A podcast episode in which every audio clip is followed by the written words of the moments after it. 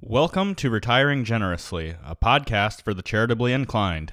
I'm Caleb Frankert, financial advisor and enrolled agent at Blue Jay Financial Group in Defiance, Ohio. My mission is to equip you with the knowledge and resources to be generous, tax efficient, and intentional with your retirement dollars. Let's get started.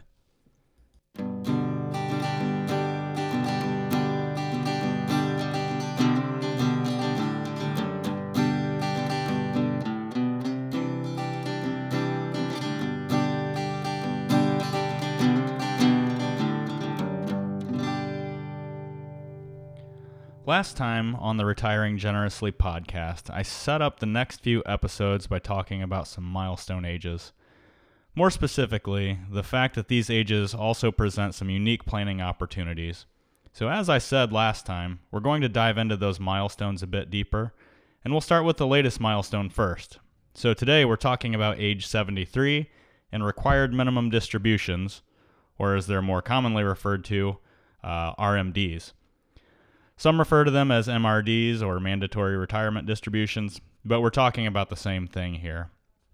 We'll spend our time today talking about the how and the why of RMDs, and if you follow along, you'll see the conundrum that they create. In later episodes, we'll talk about some tax-savvy solutions to resolve the conundrum, but for today, we first need to understand what we're dealing with. Before we solve the problem, we first have to have a grasp on what the problem actually is. So here we go. First and foremost, required minimum distributions are only a problem if you have a traditional retirement account. No traditional retirement account, no RMD. What qualifies as a retirement account? That's the question. So the list is pretty expansive, but here are a few examples. 401Ks, 403Bs, 457 plans, traditional IRAs, simple IRAs, SEP IRAs. There's more, but you're getting the point. You may have noticed that I did not include Roth variations of any of those accounts. If you did observe that, you're very observant, congratulations. I will address that matter in a later episode. But in a nutshell, the reason for required minimum distributions is this. You are able to defer income tax on contributions to these accounts for the duration of your working career. So far, so good. The idea is that you could defer income taxes while you're working and in a higher relative tax bracket, and then at retirement, you have less taxable income, and thus your tax bracket should be lower. You can insert the laugh track here. If you're a skeptic like me, you're probably asking yourself, when am I ever going to be in a lower tax bracket? Look, I seriously doubt that I'll be in a lower tax bracket down the road. That is not a commentary on my income, by the way. I just don't see the scenario where tax rates don't continue to rise because of the government spending and things of the like that are going on. Remember, the first federal income tax rate, I believe it was 1861, was 3%, and it was a temporary tax. So how's that working for you? Look, at some point, Uncle Sam wants his, and that's why we have required minimum distributions. So for all intents and purposes, at age 73, you have to start withdrawing money from your retirement accounts, and thus you have to start paying income taxes on those distributions. The IRS bases these withdrawal percentages off of life expectancy tables for your age, and they update those from time to time. So an RMD that starts at somewhere between 3 and 4% of your retirement account value, and I should clarify here, it's the some amount of all of your retirement accounts, by the way. And that increases by percentage as you get older. So clearly the objective is to try to clean you out before you pass away and get you settled up on income taxes all along the way. Now the RMD age was pushed out from 70 and a half. It was 70 and a half for years. It was pushed out to 72 and then 73 by recent tax law changes. Now, depending on your age, you may even see your RMD age increase to 75 in the next 10 years. So you might be wondering why legislation pushed the RMD age out later, and that's a legitimate question. It was presented like this. People are living longer and will need income longer, so let's not force distribution so early. The IRS and the politicians in D.C. are doing us a favor, right? Not so fast, my friend. When was the last time they did you a favor, honestly? What they did is kind of brilliant here, really, from a revenue standpoint. But look, they sure as heck were not looking out for you and your family. Maybe I'm a bit cynical. I probably am. But that's the way that I see it. And I think you'll see what I'm talking about too when we get into the elimination of things like the stretch provision for inherited IRAs. But we're going to pause on that for a moment. Remember, we're building with each episode, hopefully. So what's the problem? So what? The IRS makes you take a small amount out of your retirement account each year and pay income taxes. You owe it anyway, right? But what if you've done a really good job of saving for retirement? And I mean a really good job. Let's say you've also got a nice pension and Social Security and some other streams of income in there as well. Sounds like a really good problem to have, I realize that, and in fact it is. But it can be a problem nonetheless. In my experience, I typically have two types of clients. One is the type that knows that they'll spend through all of their assets in retirement. They've saved what they can, but they know that there's an expiration date on their funds. And then comes the other type. The other type of client is probably overprepared. They find themselves in a situation where their assets are all tied up in tax-deferred wrappers, which makes them a little bit less flexible. And quite frankly, they will never spend the money.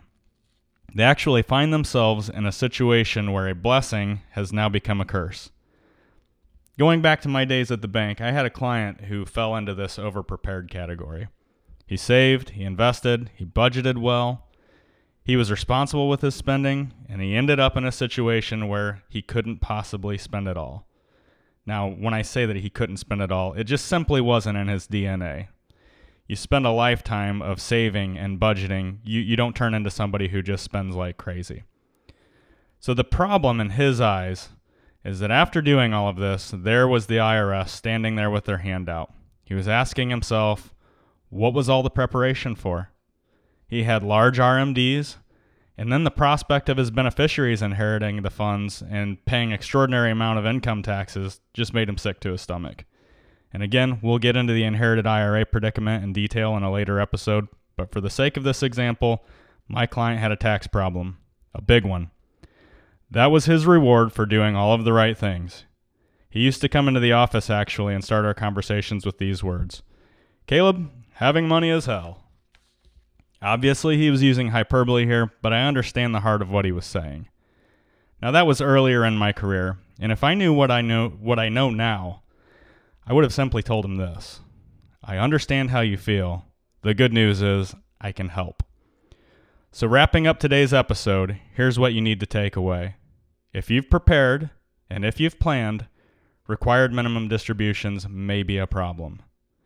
The problem is that tax-deferred savings can turn into a tax time bomb for you or for your beneficiaries. And like I said, I will get into more detail with that in a later episode. The good news is this. We have some really great strategies that we can use to detonate that tax time bomb. And we'll talk about that next time on Retiring Generously. Well, that's all for this episode of Retiring Generously. I've been your host, Caleb Frankert. Be sure to like and subscribe wherever you listen to podcasts. If you have questions or topics that you would like covered on the Retiring Generously podcast, you can reach me at podcast@bluejfg.com. If you'd like to talk about your specific situation, you can schedule a 15-minute phone call at calendly.com/Caleb-Frankert. That's calendly.com/Caleb-Frankert. Thanks for listening, and I'll see you next time.